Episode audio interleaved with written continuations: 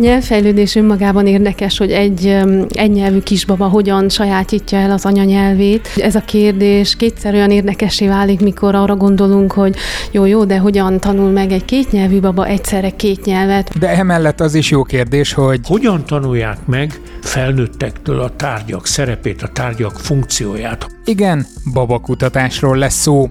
A régebbi hallgatóknak ismerősen csenket a téma, nem véletlenül, hiszen a 77. adásban járt már egy babakutató a szertárban, Forgács Bálint az eltéről. Ma két vendéggel beszélgetünk nagy kérdésekről. Fontos-e nekünk az, hogy akcentus nélkül beszéljünk egy nyelvet, vagy nem, vagy hogy inkább az a fontos, hogy helyesen beszéljünk, vagy csak az a fontos, hogy megértsük, vagy hogy írjuk, vagy csak a kommunikáció fontos. Kovács Ágnes Melindával, a Közép-Európai Egyetem Fejlődés Lélektani Kutatóközpontjának kutatójával, valamint Plécsaba akadémikussal. Az egyik híres babakutató egyenesen egy provokatív cikkének azt a célt adta, hogy a belátás, mint orgazmus. Sziasztok, én Zsíros László Róbert vagyok, ez pedig a Szertár Podcast 147. adása, ami nem jöhetett volna létre a Patreonos előfizetők hozzájárulása nélkül. Ha még nem tettétek és jelképesen előfizetnétek a Szertár Podcastre, akkor a patreon.com per Szertár oldalon tehetitek meg. Köszönöm! Ez az adás a Közép-Európai Egyetem Határtalan Tudás című rendezvény sorozatával együttműködésben készült. A következő esemény április 25-én 18 órától lesz.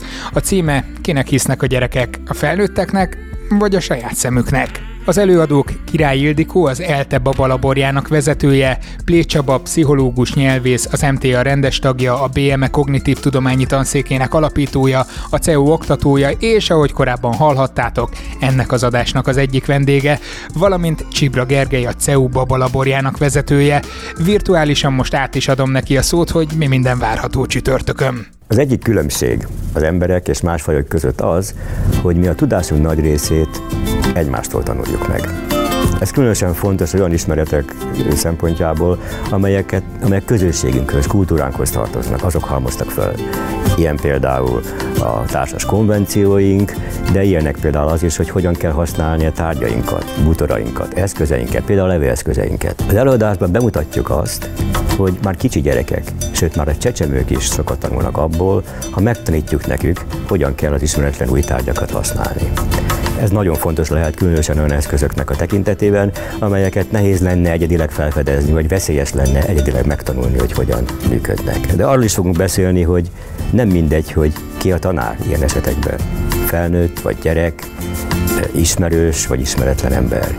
És azt is be fogjuk mutatni, hogy noha az ilyen tanulásnak az eredménye tartósabb és jobban általánosíthatóbb, mint azok a ismeretek, amelyeket a gyerekek saját tapasztalatokból szűrnek le, Várjuk Önöket szeretettel az április 25-ig egy eladásunkra.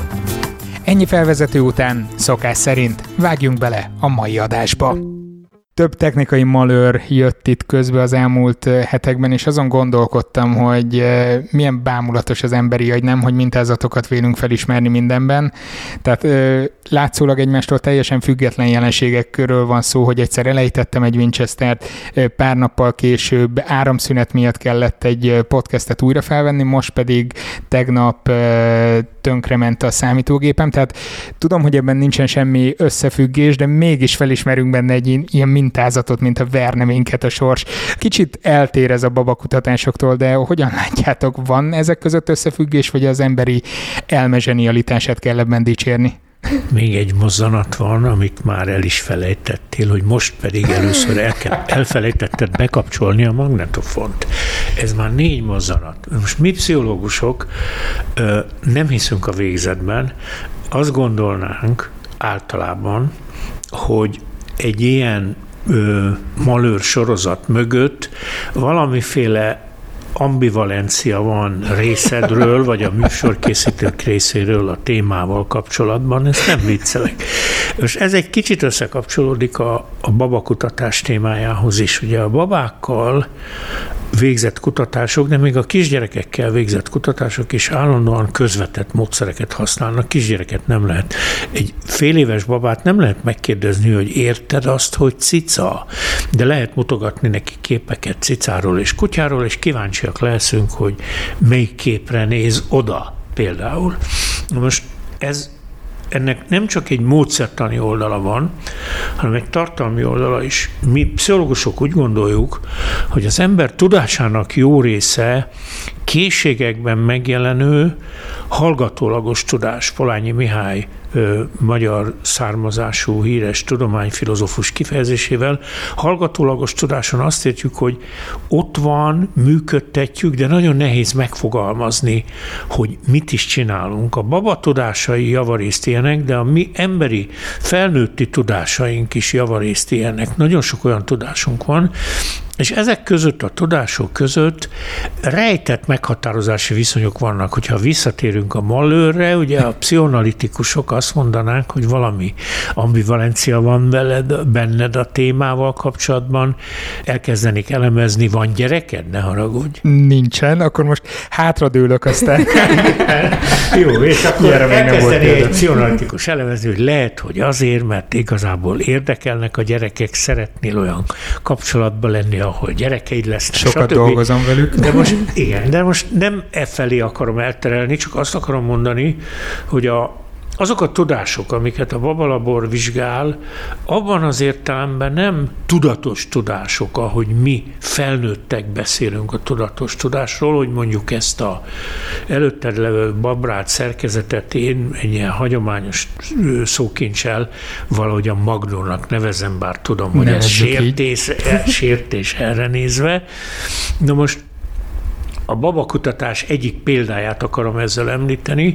Ugye Csibra Gergely a felvezetőben két nagyon fontos mozzanatot emel ki a kisgyermekek tudásával kapcsolatban az egyik az általánosság.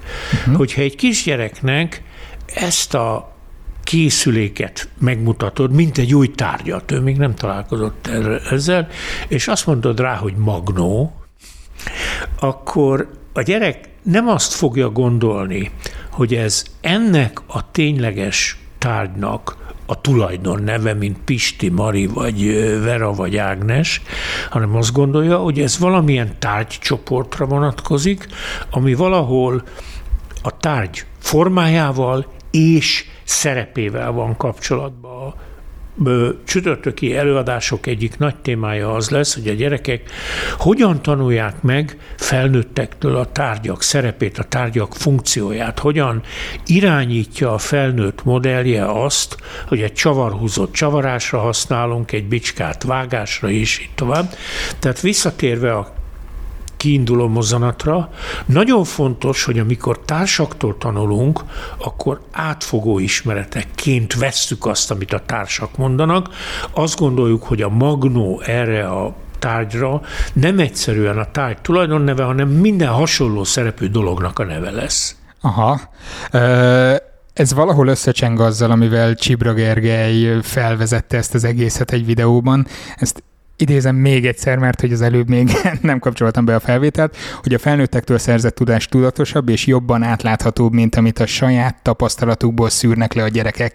Ezt beszélgettük tegnap is egy picit, meg ma is még felvétel előtt, hogy, hogy ez valóban így van, bármennyire is ellentmondásosnak tűnik, de közben azon gondolkodtam itt, hogy ha a felnőtteknél ennyire nehéz beleásni magunkat abba, hogy most mitől van a PEC sorozat például, vagy, vagy hogyan állunk a különböző dolgokhoz, hát a felnőttet meg lehet kérdezni, és tud rá válaszolni valamit. De abba a baloborban azért gondolom nem egy tesztet töltetek ki a gyerekekkel, hogy tessék, itt van, aztán elemezzük az értékeket utána. Így van, a babáknak, babákat nem tudjuk megkérdezni, viszont nagyon sok mindent tudunk vizsgálni náluk. Például, hogyha csak vesszük ennek a magnónak a működését, hogyha megmutatod egy babának, hogy hogy kell bekapcsolni, akkor meg tudjuk azt vizsgálni, hogy ő ezt megtanulta-e, utánozza-e azt a cselekvést, amivel elér egy hatást.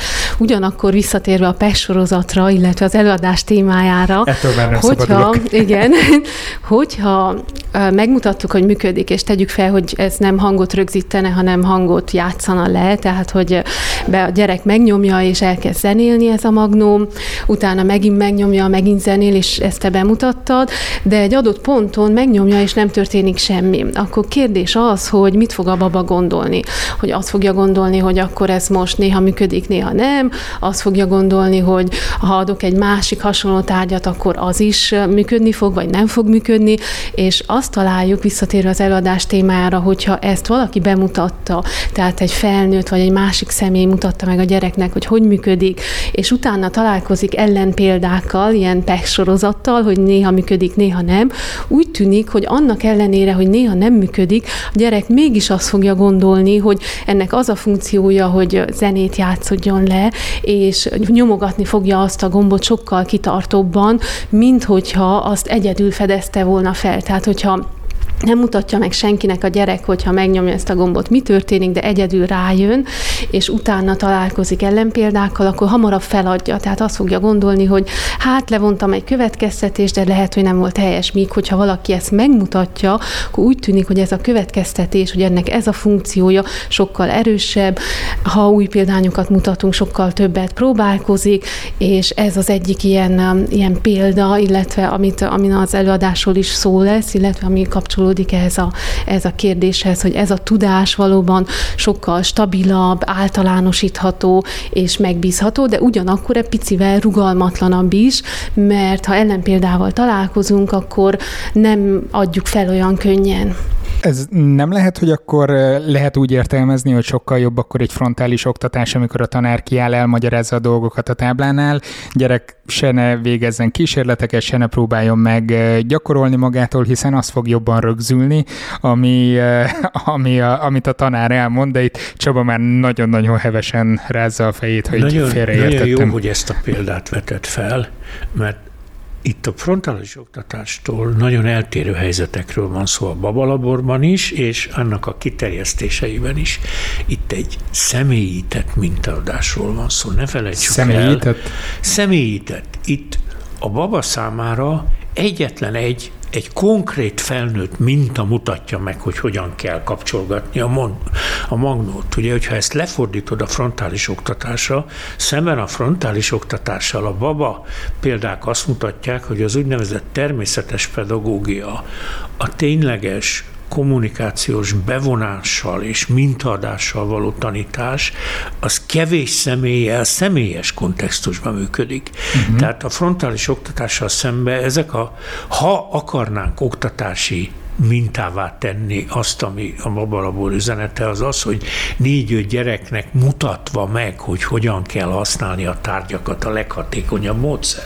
Tehát ez nem ugyanaz, mint a frontális oktatás, ahol 40 ember előtt mit is csinál a tanár. A frontális oktatásban többnyire csak beszél, míg itt bemutatásokról is szó van. Ezt hogyan tudjátok laborban tesztelni ezeket a dolgokat? Egy kicsit az eszközökről, műszerekről tudsz beszélni, amivel megfigyelitek a gyerkőcöken? Igen, hát az eszközök egy része az egyszerű megfigyelés, ahol megfigyeljük a gyereknek a viselkedését, és ezt egy videóra rögzítjük, hogy később tudjuk ezt elemezni. Most ebből az előző példából kiindulva, hogyha bemutatjuk egy tárnak a funkcióját, utána azt nézzük meg, hogy a gyerek miután hatástalanítottuk ezt a tárgyat, tehát nem működik, már nem ad ki hangot, utána a gyerek hányszor nyomogatja, hány, mennyire perzisztens, mennyire kitartó, mennyire akarja azt a hatást elérni. Ezek a megfigyeléses módszerek. Persze sok mindent meg lehet figyelni a, a gyerek viselkedésében, azt is például, hogyha elrejtünk egy tárgyat két dobozból, az egyikbe a gyerek nem tudja, hogy hova rejtettük, de utána megmutatjuk, hogy az egyik doboz üres. Kérdés az, hogy a gyerek kikövetkezteti-e, hogy a másik dobozban kell keresni a tárgyat, és azt mérjük, hogy utána, amikor odatoljuk neki a két dobozt, hol fogja keresni a két tárgyat. Ugyanakkor a kisebb gyerekekkel, akik még nem tudnak nyomogatni, vagy nem tudnak választani dobozok közül, vagy nem tudnak például odakúszni egy dobozhoz, odamászni, vagy oda menni, más módszereket is alkalmazunk, ami például egyszerűen csak a, a, a, a tekintetét rögzítjük, hogy milyen hosszan néznek bizonyos eseményeket, vagy a szemmozgás mintáit elemezzük egy szemmozgás követővel, amiből nagyon sok mindent megtudunk, akár visszatérve olyan példákra, amikről beszéltünk, hogy honnan tudjuk azt, hogy a gyerek tudja ezt, hogy a, egy kutya, kutyát hogyan hívunk, tehát hogy a kutya szó egy kutya képéhez társítható, megmutató, bemutatunk a gyereknek egy kutyát, meg egy cicát a képernyőn, és azt mérjük, hogy amikor azt mondjuk, hogy kutya, hova fog nézni a gyerek. Most persze ez egy kicsit triviálisnak is tűnik, mert sok szülő azt mondaná, hogy hát persze a gyerek tudja, hogy mi az, hogy kutya, de amit szeretnék mondani, hogy ezt mi még azelőtt tudjuk mérni, például még egy egy egyéves vagy egy másfél éves gyereknél ez nem annyira kérdés, főleg, hogyha van otthon kutya, akkor biztos fogja tudni azt a szót, hogy kutya, de mi van például egy hat hónapos gyereknél? Ezt hogyan tudjuk mérni? Megkérdezzük a szülőt, a szülő azt fogja mondani, hát nem tudom, találkozott már ezzel a szóval, kutyákat is látod, de hogy tudja ezt a szót, megtanulta-e, hogy mit jelent az, hogy kutya, nem biztos, hogy tudjuk, de mi ezt meg tudjuk mérni például már hat hónaposan, nyolc hónaposan, és vizsgálatok azt mutatják, hogy um, sokkal több szót tudnak a gyerekek, mint ahogy gondoltuk.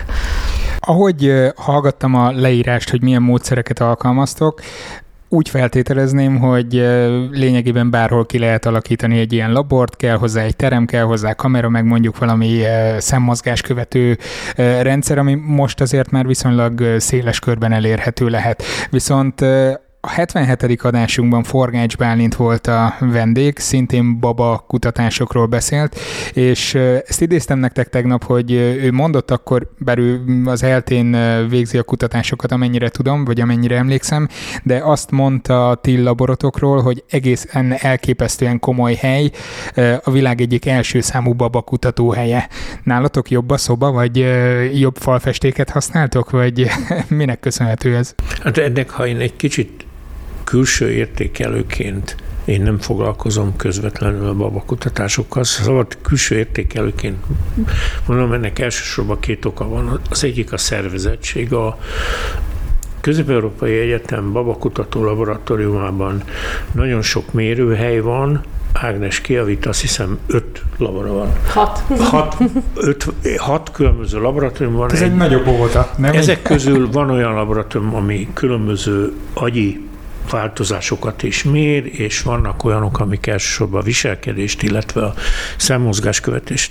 Na most a szervezettséghez hozzátartozik az is, hogy nagyon kidolgozott kapcsolatrendszere van a laboratóriumnak, a babák és szülők, a, a családok hogy mondjam, verbuválására. Ez nem akármilyen kérdés. Évente tízezernyi levelet küldenek el kisbabás családoknak, hogy verbuválják a szülőket. Tehát van egy egész mögöttes társas hálózat. Ez az egyik oldal, a szervezési oldal. Tehát ilyen szempontból nagyon kitűnően kialakított rendszer. A másik oldal van egy bizonyos szellemi kiválósága is, ez bármennyire furcsának tűnik. Büszkék lehetünk arra a magyar kutatók, mind a CEUN, mind a az Ötvös Lorán Tudományegyetemen a két szakmai értelemben is előtérben állnak a nemzetközi kisgyerek és csecsemőkutatásban. Azt mondtam, hogy kettő az egyik, hogy különleges módon kapcsolják össze, erről szólnak egyébként az előadások is, a társas tanulást a csecsemő kutatással. Nem Robinsonként, önálló, lehorgonyzatlan létezőként értelmezik az embergyermeket, hanem mint olyant, aki evolúciósan fel van ruházva a társas tanulás különleges készségével. Tehát, és erre a társas tanulásra vannak sajátos elméletei a CEU kutatóinak, ez a előbb már emlegetett természetes pedagógia elmélet például. A másik mozzanat, hogy igen, összetetten próbálják meg a nagyon bonyolult társas és kognitív teljesítményeket ha azt a szót használom, hogy trükkös, akkor ez valami viccet akar sugalni. Tehát áttételes, különleges helyzetekben megmutatni. Ő, nagyon rafinált kísérletezők a budapesti kísérletezők. Ugye Ágnes említette, hogy a tekintetet követve vizsgálják a dolgokat, a tekintet fixációs idejét és hasonlókat. Na most itt a kutató különleges tehetsége az, hogy közvetetten mutat rá rejtett folyamatokra. Hagy mondjak egy klasszikus példát, Csibra Gergely és munkacsoportjának több mint 20 évvel ezelőtti ma klasszikus, kb. 5000 idézettel rendelkezik. Ez az egyetlen egy vizsgálatnak 5000 idézete van. A vizsgálata azt nézte, hogy 8-12 hónapos kisgyerekek ö, hogyan képesek egy mozgó tárgyat mint cselekvő, célokat követő tárgyat értelmezni nagyon egyszerű módon. Hogy lehet azt megnézni, hogy egy rajzfilm figuránál, de nem emberi, nem antropomorf, hanem egyszerű mozgó gömbök esetében a gyerek tulajdonít a gömb, gömbnek célokat. Egyszerűen úgy lehetett megvizsgálni, hogy egy ideig a gömb egy elliptikus pályán mozgott, utána pedig egyenesen mozgott, és vajon a gyerek meglepődik-e, hogyha a két pálya megváltozik. Ha így, ahogy leírom, van változás, akkor a gyerek meglepődik, ezt a tekintetéből tudjuk. Ha viszont a figura olyan, hogy van egy mondjuk egy gyárkémény, egy oszlop, amit átugorva mozog elliptikus pályán, és utána eltűnik a gyárkémény, és a golyó egyenesen megy az egyik helyről a másikra, a gyerek nem fog meglepődni. Ebből következtettek Csibráék arra, hogy a gyerek valójában ezeknek a képernyőn mozgó golyóknak célokat tulajdonít, és úgy gondolja, hogy ezek olyan lények, akik a célt a legrövidebb úton tudják elérni, ha van akadály, akkor természetesen kerülőutat alkalmaznak. Ez már tíz hónapos csecsemőknél így van, Ágnes kiavít, ha hónapot rosszul mondom, tíz hónapos csecsemőknél így van. Tehát ez... De itt a különlegessége, ugye azt kérdezted, hogy mitől olyan? A, jó a budapesti iskola, ha szabad ezt mondani, a különlegessége az, hogy egy nagyon trükkös helyzeten keresztül következtetnek arra, hogy a kisbabának milyen bonyolult gondolati teljesítményei vannak. Van még egy olyan terület, ahol igen nehéz megkérdezni az alanyokat arról, hogy eh, mi jár a fejükben, és ott is mindenféle trükköket kell alkalmazni, sőt, nagyon-nagyon közel áll ehhez, amennyire tudom, amit ők alkalmaznak, az elteatológia tanszékén a kutyákkal, amikor végzik a vizsgálatokat. Nem tudom, hogy ennek mennyi szerepe van, de állítólag ők eh, annak idején kényszerből, vagy, eh, vagy épp megtalálták a megfelelő rést, emiatt kezdtek el kutyákkal foglalkozni, és ma vezető szerepben vannak kutya kutatás tekintetében. A babakutatás az mennyire egyedülálló, mennyire arról van szó, hogy itt Magyarországon mi vagyunk mondjuk a babakutatás központja, és tőlünk tanul az egész világ, vagy mennyire illeszkedik bele mondjuk egy trendbe, ami mindenütt megfigyelhető? Hát most igen, ezt többféleképpen lehet nézni. Természetesen a, a, ami, a kérdések, amiket mi vizsgálunk, azokat más laborokban is vizsgálnak, más, akár az Egyesült Államokban, akár Európán belül, és igen, mindig van, vannak olyan témák, amik egy adott időszakban, bizonyos években felkapottabbak, vagy több kutatás van azzal kapcsolatosan.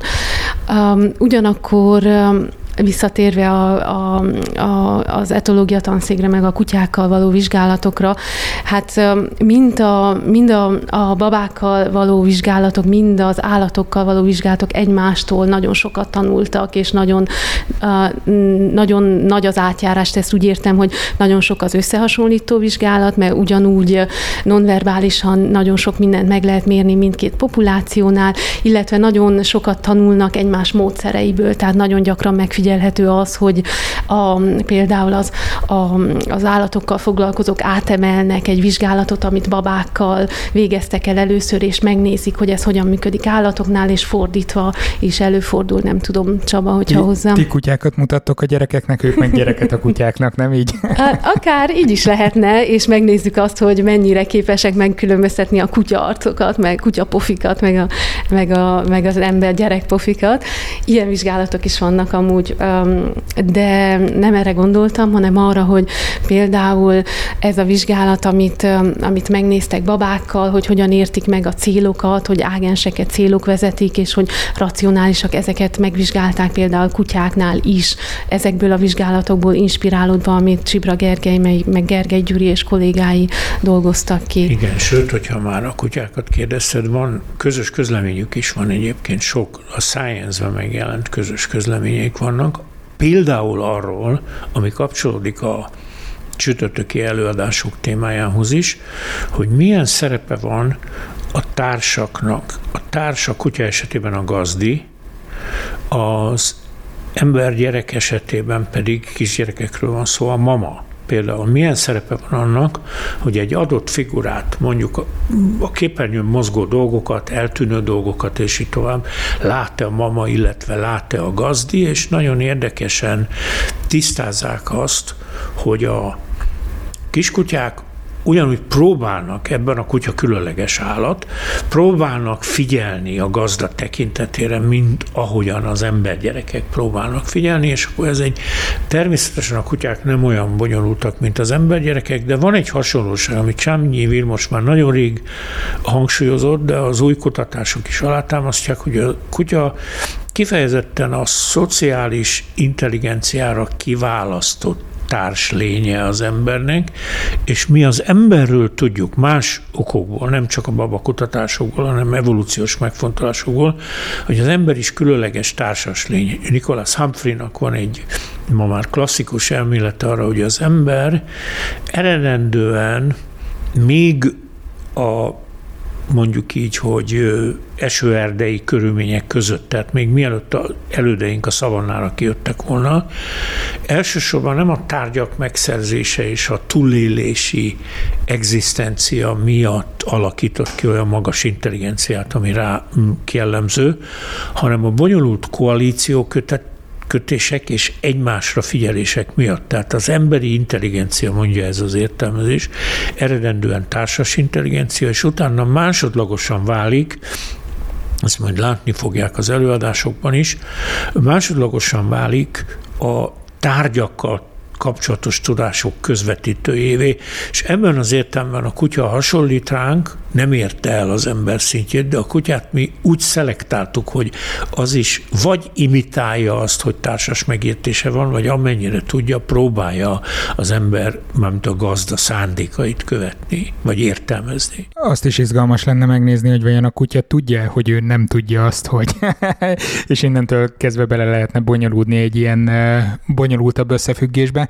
Viszont ami a kutyáknál nincs meg, vagy nem tudjuk, hogy megvan-e, a gyerekeknél viszont igen, az az, hogy a nyelvet hogyan tudják használni, vagy esetleg mennyire képesek felismerni a nyelvet, még mielőtt beszélni tudnának. Erről beszélgettünk tegnap elég hosszan, úgyhogy lehet, hogy jó lenne, ha ma is rátérnénk erre, különösen azért, mert egy nagyon izgalmas területtel foglalkozol, azzal, hogy, hogy a kétnyelvű gyerekeknél hogyan alakulnak ki ezek a dolgok.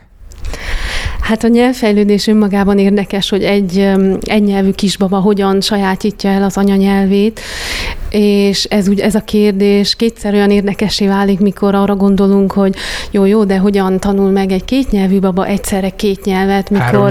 Vagy akár, hát akár, most így is lehet ezen, erre gondolni. Most ez miért érdekes a kétnyelvűség? Azért, mert a vizsgálatok azt mutatják, hogyha a nagy nyelve sajátítási stádiumokat nézzük, az az, hogy a gyerekek általában mikor mondják ki az első szavakat, mikor élnek el az első 50 szóhoz, mikor kezdik az első két szavas összetételeket megalkotni, azt találjuk, hogy mind az egynyelvűek, mind a kétnyelvűek hasonló életkorban élik el ezeket a stádiumokat. Most persze felvetődik az a kérdés, hogy ez hogyan lehetséges. Tehát, hogy hogyan lehet az, hogy mind az egynyelvű, mind a kétnyelvű ugyanakkor éri el ugyanazokat a stádiumokat, de az egynyelvű az egyik nyelvben, míg a kétnyelvű ezt két nyelvben teszi. És um, az én kutatásaimnak egy része ehhez kapcsolódik, hogy az egyik lehetséges magyarázat arra, hogy lehetséges az, hogy a kétnyelvű gyerekeknél bizonyos figyelmi funkciók például jobban fejlődnek, épp amiatt, hogy gazdagabb ez a nyelvi inger, mármint olyan szempontból, hogy ő meg kell, meg kell először is rá kell jöjjön, hogy két nyelvet hall, ami két teljesen különálló rendszer, és ezeket külön kell elsajátítania, és ezeket valójában szét kell választania, és, és külön kell megtanulnia használni őket. Most csak azért nézek Csabára, mert uh, tudom, hogy neki vannak uh, elég gyakorlatias megközelítései is ebben a témában. Először én hadd mondjam el, hogy a nyelvi folyamatok megértése szempontjából, és nem csak a kétnyelvűség megértése szempontjából, nagyon fontos a babakutatásnak az a lépése, ahogy egy 40-50 éve velünk élő tudományos problémát behoz a laboratóriumba. Azok a szakaszok, amikről Ágnes beszélt a gyerek nyelvi fejlődésében, ezeket többnyire spontán nyelvi anyag magnó felvételeinek elemzése alapján tártuk fel.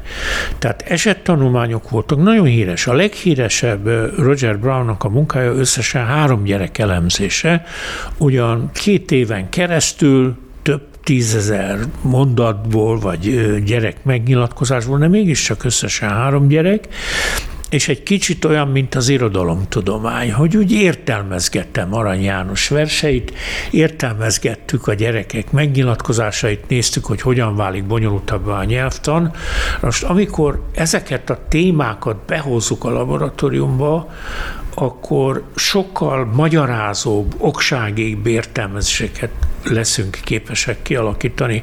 Ebből a, a kétnyelvű gyerek elemzése egy különleges mozanat, ahogy Ágnes már említette, azért is, mert a kétnyelvű gyerekek nyelvi fejlődéséből következtetünk többek között éppen Kovács Ágnes munkai révén arra, hogy a kétnyelvű társas helyzetekben itt természetes kétnyelvűségről van szó, vagy arról, hogy a két szülő közül az egyik az egyik nyelvet, másik másik nyelvet beszéli, vagy az is természet, bizonyos értelemben természetes kétnyelvűség, ha otthon egy nyelvet beszélnek, de mondjuk az óvodában egy másik nyelvet, például bevándorló gyerek családokban is itt van. Szóval természetes kétnyelvűségi helyzetekből ő észrevette Kovács Ágnes azt, hogy a kétnyelvű helyzet egy sajátos, ő azt mondta, hogy figyelmi többletet is hoz létre, de ez egy szociális figyelmi többlet is, hiszen a gyerek kiskorában azt tanulja meg, hogy bizonyos személyekhez, vagy bizonyos helyzettípusokhoz mondjuk otthon vagy az óvodában az egyik nyelvi rendszer kapcsolódik, és ezáltal fog sokkal szelektívebben figyelni. Tehát itt a figyelemnek egy általánosabb kérdése is felmerül, hogy a figyelem a társakra való, meg a forrásokra odafigyelés mennyire fontos az ember fejlődésében. Ez megint, ha szabad a előadások témájára és az egész budapesti baba kutatásnak a mondjuk így szervező gondolataira visszakapcsolni. Ezek közül a szervező gondolatok közül az egyik nagyon fontos a kognitív pszichológus szempontjából, hogy a fejlődés fontos mechanizmusa a figyelem irányítása.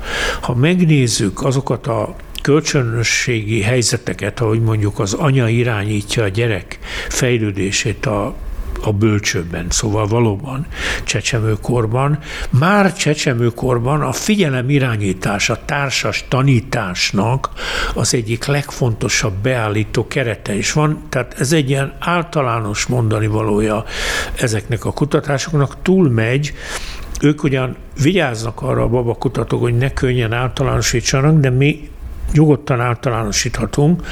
Ha megnézzük a mi iskoláztatási helyzetünket, valójában az iskola ö, tanítási helyzeteiben is a kulcskérdés az, hogy hogyan tudja a tanító, a tanár, később az egész iskola, mint az intézmény a gyerekek figyelmét irányítani.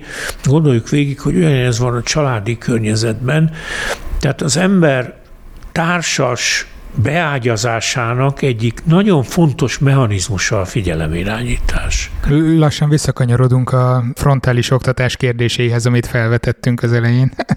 Igen, ugye a frontális oktatás egyik örök dilemmája, hogy miközben ott van a tanítónéni, tehát látszólag létrehozzuk a természetes pedagógiai helyzetet, ez mégsem olyan természetes helyzet, mert 40 gyerek figyelmét nagyon nehéz irányítani, 4 gyerek figyelmét még lehet.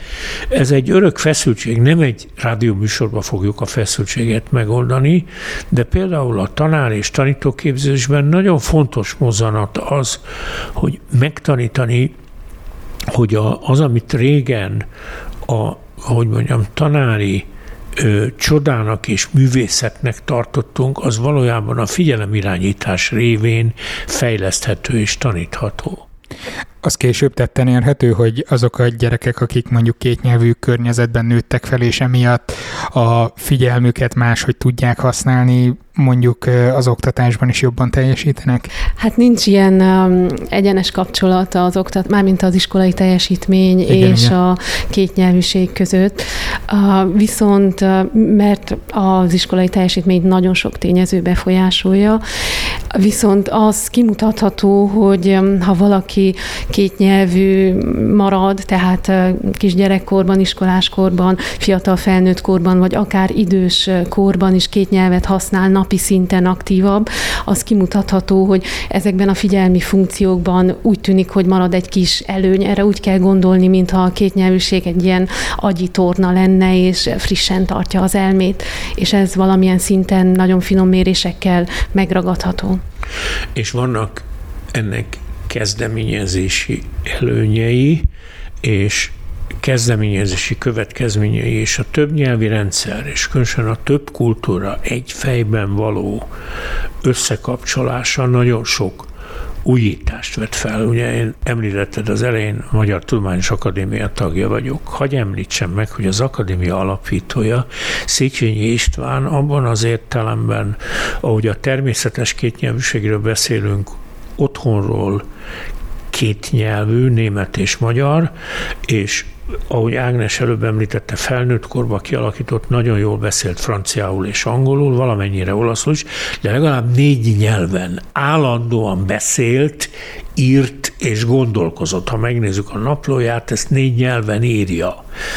És az, hogy mi mindent csinált, hogyan kapcsolt össze, ö, hogy mondjam, Dunai gőzhajózástól kezdve a tudomány fejlesztéséig területeket, ezt most nem kell itt a rádió műsorban elmondani, de ne felejtsük el, azt általában elfelejtjük, hogy ennek az embernek a fejébe ott volt négy nyelv. Megéri akkor vajon mondjuk egy családnak abba energiát fetszölnie, hogy kialakítson egy kétnyelvű környezetet mondjuk ja, bocsánat, a gyereknek? és ötödikként a latin természetesen, hiszen iskolázott ember volt. Tehát ö, megéri egy családnak ö, rengeteg energiát, szervezés, mindent belefetszölni abba, hogy a gyerek minél korábban kezdjen el nyelvet tanulni, és ezeket használni. Tehát, hogy ö, lehet, hogy erre kutatóként nem lehet egy egyértelmű igent vagy nemet mondani, de mondjuk magánemberként, ha kérdezem, akkor mi lenne a véleményetek róla? Mert hogy ez örökös vita szokott lenni, hogy tanítsunk el gyereknek nyelvet már korán, vagy előbb tanulja meg az anyanyelvét rendesen? Igen, az fontos kiemelni, hogy ezek a helyzetek, amiket mi vizsgálunk, azok természetes kétnyelvűségi helyzetek, tehát élethelyzetből adódóan a gyerek családilag kétnyelvű azért, mert az egyik szülő egyik nyelven beszél, a másik szülő másik nyelven beszél. Most az, hogy valaki tudatosan eldönti, hogy, hogy ő a gyerekét meg szeretné például angolul tanítani minél korábban, ez egy saját döntés, attól függ, hogy mik a tervek. Persze, hogyha az a terv, hogy külföldre költöznek, vagy ez kilátásban van, akkor ez fontos lehet. Most ugyanakkor azt is tudjuk, hogy a nyelv elsajátításnak, azaz a második nyelv elsajátításának vannak úgynevezett kritikus vagy érzékeny periódusai, ami azt tükrözi, vagy arra utal valójában, hogy a kisgyerekkorban egyesek szerint olyan tíz éves korig, mások szerint kicsivel később, serdülőkorig van egy ilyen kritikus periódus, amikor a gyerek egy második nyelvet képes lesz valószínűleg akcentus nélkül elsajátítani, de ez főleg az akcentus nélküli második nyelv elsajátítására vonatkozik. Tehát a kutatások azt mutatják, mutatják, hogy ha serdülőkor után tanuljuk a második nyelvet, akkor nagyobb a, nagyobb, nagy a valószínűsége annak, hogy, egy, hogy akcentussal fogják beszélni a felnőttek, de hogy valójában ez mit jelent, hogy fontos-e nekünk az, hogy akcentus nélkül beszéljünk egy nyelvet, vagy nem, vagy hogy inkább az a fontos, hogy helyesen beszéljünk, vagy csak az a fontos, hogy megértsük, vagy hogy írjuk, vagy csak a kommunikáció fontos. Ezek nagyon egyéni kérdések, és nem nagyon nagyon lehet általánosítani. Igen, er-, erről tegnap beszélgettünk viszonylag hosszan, és Csaba említette akkor, hogy van azért 10-15 százalék, aki akcentus nélkül egész jól tud később is elsajátítani nyelvet, és ez már csak otthon kezdett el zakatolni a fejemben, hogy miért akkor a lényeg, hogy akcentussal beszél valaki, vagy nem. Ez kihat arra, hogy hogyan tudja használni a nyelvet egyébként? Ennek elsősorban az utcai közlések során keltett társadalmi benyomásban van jelentősége. Ez elsősorban a szóbeli helyzetekbe, tehát sokkal meggyőzőbb az, hogyha akcentus nélkül beszél hozzád a, a török ö, büfés, aki ezt azért mondom, mert ők tényleg akcentus nélkül beszélnek, mert a töröknek eléggé hasonló fonológiája van a magyar nyelvhez, úgyhogy nincsenek olyan nagy nehézségeik sokkal meggyőzőbb, de ez elsősorban az utcai kommunikációs helyzetekben érvényes. Hagy mondjam el pontosan arra utalva, amit kérdezel, meg arra, amit Ágnes is mondott. Minden, talán a hallgatók számára újra ismerős, mert újra most megjelentek könyvei. Annak idején régen elnök nemzetbiztonsági tanácsadója, meg külügyminisztere egy bizonyos Henry Kissinger, amerikai politológus, ugye egy német zsidó származású ember, aki 60 évesen vagy 50 éves nagyhatalmú, világhatalmú politikusként is rettenetes némes akcentussal beszélt angolul. Senki nem vonta kétségbe, hogy azok az iratok, amiket ő ír mondjuk a kínaiakkal egyeztetve, azok nem autentikus amerikai politikai iratok. Attól még ő akcentussal beszélt. Tehát ez az akcentus az életnek csak bizonyos területein válik kitüntetette, és elsősorban a hétköznapi benyomáskeltésbe, de Kissingernek utána a hatalma révén éppen elég benyomáskeltő ereje volt akcentus ide vagy oda. Na de akkor ez az érzékeny időszak, amiről beszéltetek, ez akkor csak az akcentust érinti? Tehát meg tud tanulni az ember egy nyelvet akár 40 évesen is tökéletesen? Ez egy további izgalmas kérdést érint. Az érzékeny periódusok kutatása elsősorban olyan 20 éves korig vizsgálja a fiatalokat. Nagyon kevés kutatás van, ami mondjuk a 20 éves és 40, vagy a 30 és 60 éveseket hasonlítaná össze. Az az igazság, hogy 25-30 év felett tovább romlik esélyünk arra, hogy új nyelveket tanuljunk meg, de ennek van egy átfogó oka, a motivációsok. Ahhoz, hogy bármilyen rendszert, nem csak a nyelvet, pingpongozást vagy bármit, rendesen kialakítsunk, 600 kötőjel 1000 óra gyakorlásra van szükség. Ezt a gyakorlási befektetést nem nagyon tesszük már meg 30-40 éves korunkban.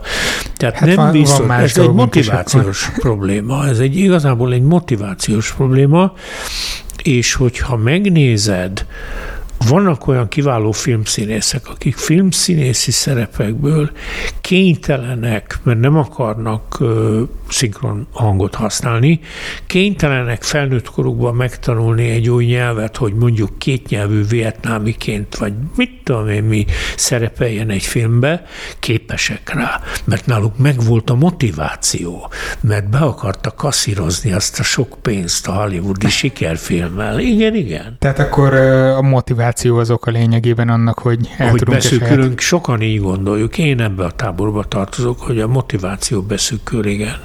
A babáknál van motiváció? Vagy eh, gondolom van, de mi, mi náluk a motiváció, meg ezt hogyan lehet mérni? Hát természetesen a babáknál is van motiváció, és eh, én most visszatérnék arra, amit Csaba mondott az elején a figyelem irányításról, hogy eh, úgy lehet a gyereknek a figyelmét irányítani legjobban, hogyha olyan tárgyak felé irányítjuk, vagy úgy próbáljuk ezt irányítani, hogy valami érdekeset mutatunk neki, ami, ami számára is érdekes lehet, illetve vagy vagy úgy irányítjuk a, a, a tanítást, hogy az ő motivációját követjük. Ha például őt nagyon érdeklik a kutyák, vagy a, az autók, akkor azokon keresztül, vagy azzal, azok segítségével tudunk új dolgokat tanítani. A babák motivációja ugyanolyan kettős, mint az ember motivációja általában. A előadások is meg fogják mutatni, és a Budapesti Babaiskola egyik nagy hangsúlya ugye az, hogy a babák különlegesen motiváltak a másokra való odafigyelésre. Ez a társas tanulásnak az egész rendszerét megalapozza, és ez a motiváció azt is jelenti, hogy a babák miközben odafigyelnek, másokra tetszeni is szeretnének másoknak, tehát van egy szociális beágyazottság, a másik pedig, és ez a kettő néha ellentmondásba kerül, kicsit nagyobb gyerekeknél, már két-három éves gyerekeknél is ellentmondásba kerülhet. A másik pedig mi emberek különlegesen kíváncsi lények vagyunk, akik szeretünk új összefüggéseket hirtelen átlátni. Ugye az egyik híres babakutató egyenesen egy provokatív cikkének azt a címet adta, hogy a belátás, mint orgazmus. Bocsánat, hogy nem én találom ezt a kifejezést ki. Jó lesz és ez egy babákról szóló cikk. Egy babákról szóló cikk. A az, hogy hirtelen az összefüggéseket átlátni, és az összefüggéseken keresztül örömet szerezni, ez a másik. Tehát az ember egyszerre megismerési motivációval és társas motivációval rendelkező lény. A környezet ezt a kettőt igyekszik összhangba hozni, de azért ezek nem mindig vannak összhangba. Gondoljuk későbbi életünkben is nagyon sokszor van az, hogy mi szeretnénk valamin dolgozni, és ugyanakkor elvárják tőlünk, hogy, hogy illeszkedjünk vissza a családba, és így tovább. Tehát ez a kettő állandó, kettős, különlegesen emberi hajtóereje mindannyiunknak, és a babáknál is mind a kettő megvan már. Remélem ezzel a beszélgetéssel sikerült felkorbácsolni a megismerési motivációtokat, és minél többen el szeretnétek majd jönni április 25-én 18 órától a Közép-Európai Egyetem határtalan tudás sorozatának soron következő rendezvényére. Ennek a címe Kinek hisznek a gyerekek, a felnőtteknek vagy a saját szemüknek. Az esemény ingyenes, de regisztrációhoz kötött, a linket a podcast leírásában találjátok meg. Szintén lesz ott egy link a Szertár Patreon támogatói felületéhez. Ha hasznosnak tartjátok ezeket az adásokat, kérlek egy havi jelképes előfizetéssel járuljatok hozzá ti is a működéshez, mint ahogy teszik már most is jó páron. Köszönöm a támogatást mindenkinek. Jövő héten teljesen más témával jelentkezünk a Fémlep tudománykommunikációs verseny mesterkurzusának résztvevőivel fogok interjúkat készíteni. Addig is legyen szép hetetek. Sziasztok!